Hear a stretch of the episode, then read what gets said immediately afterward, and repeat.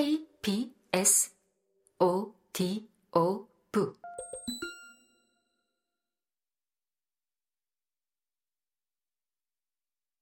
여느 때처럼 호리호리한 흰 족제비처럼 보이는 레스트레이드가 문간에 서 있다가 내 친구와 나를 반겼다.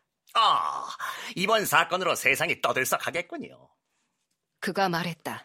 나도 애송이는 아닌데 이 사건은 내가 본 그 어떤 사건보다 끔찍해요. 단서는 찾았나요? 그레그슨이 말했다. 전혀. 레스트레이드가 잘라 말했다. 셜록 홈즈는 시신 쪽으로 다가가서 무릎을 꿇고 골똘히 살펴보았다.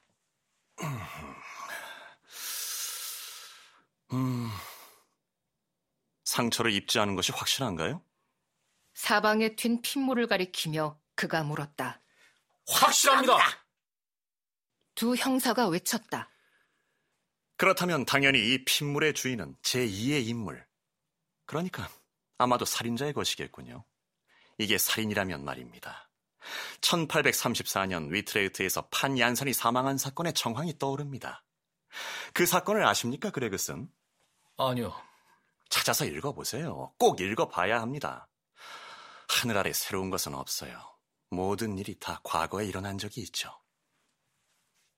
그렇게 말하며 그는 손가락을 이리저리 사방으로 날렵하게 움직였다.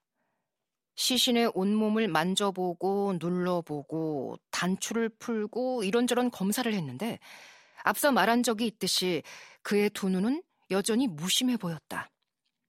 검사는 아주 신속하게 이루어져서 대체 무슨 검사를 했는지 전혀 짐작할 수 없을 정도였다.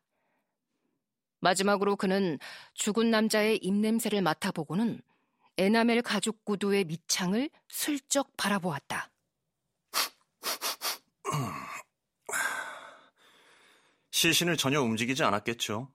그가 물었다. 검사하려고 손을 댄 것밖에 없습니다. 이제 영안실로 옮겨도 됩니다. 더 이상 알아낼 것이 없으니까요. 홈즈가 말했다. 그레그슨이 들것과 인부 4명을 대기해놓고 있었다. 그가 부르자 그들이 실내로 들어와서 시신을 들고 밖으로 나갔다. 시신을 들 때 반지 하나가 툭 떨어져서 바닥을 굴러갔다.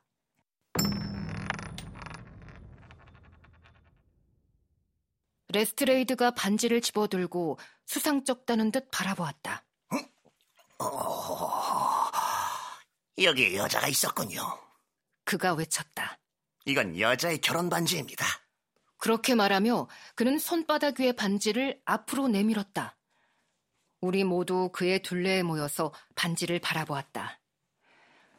아무런 장식이 없는 자그마한 금반지는 전에 신부가 끼었던 반지인 것이 분명했다. 사건이 복잡해지는군요. 그레그슨이 말했다. 그러지 않아도 골머리가 아팠는데 말입니다. 오히려 단순해진 게 아닐까요? 홈즈가 말했다. 아무튼 반지를 보고 있어봐야 알아낼 건 없습니다.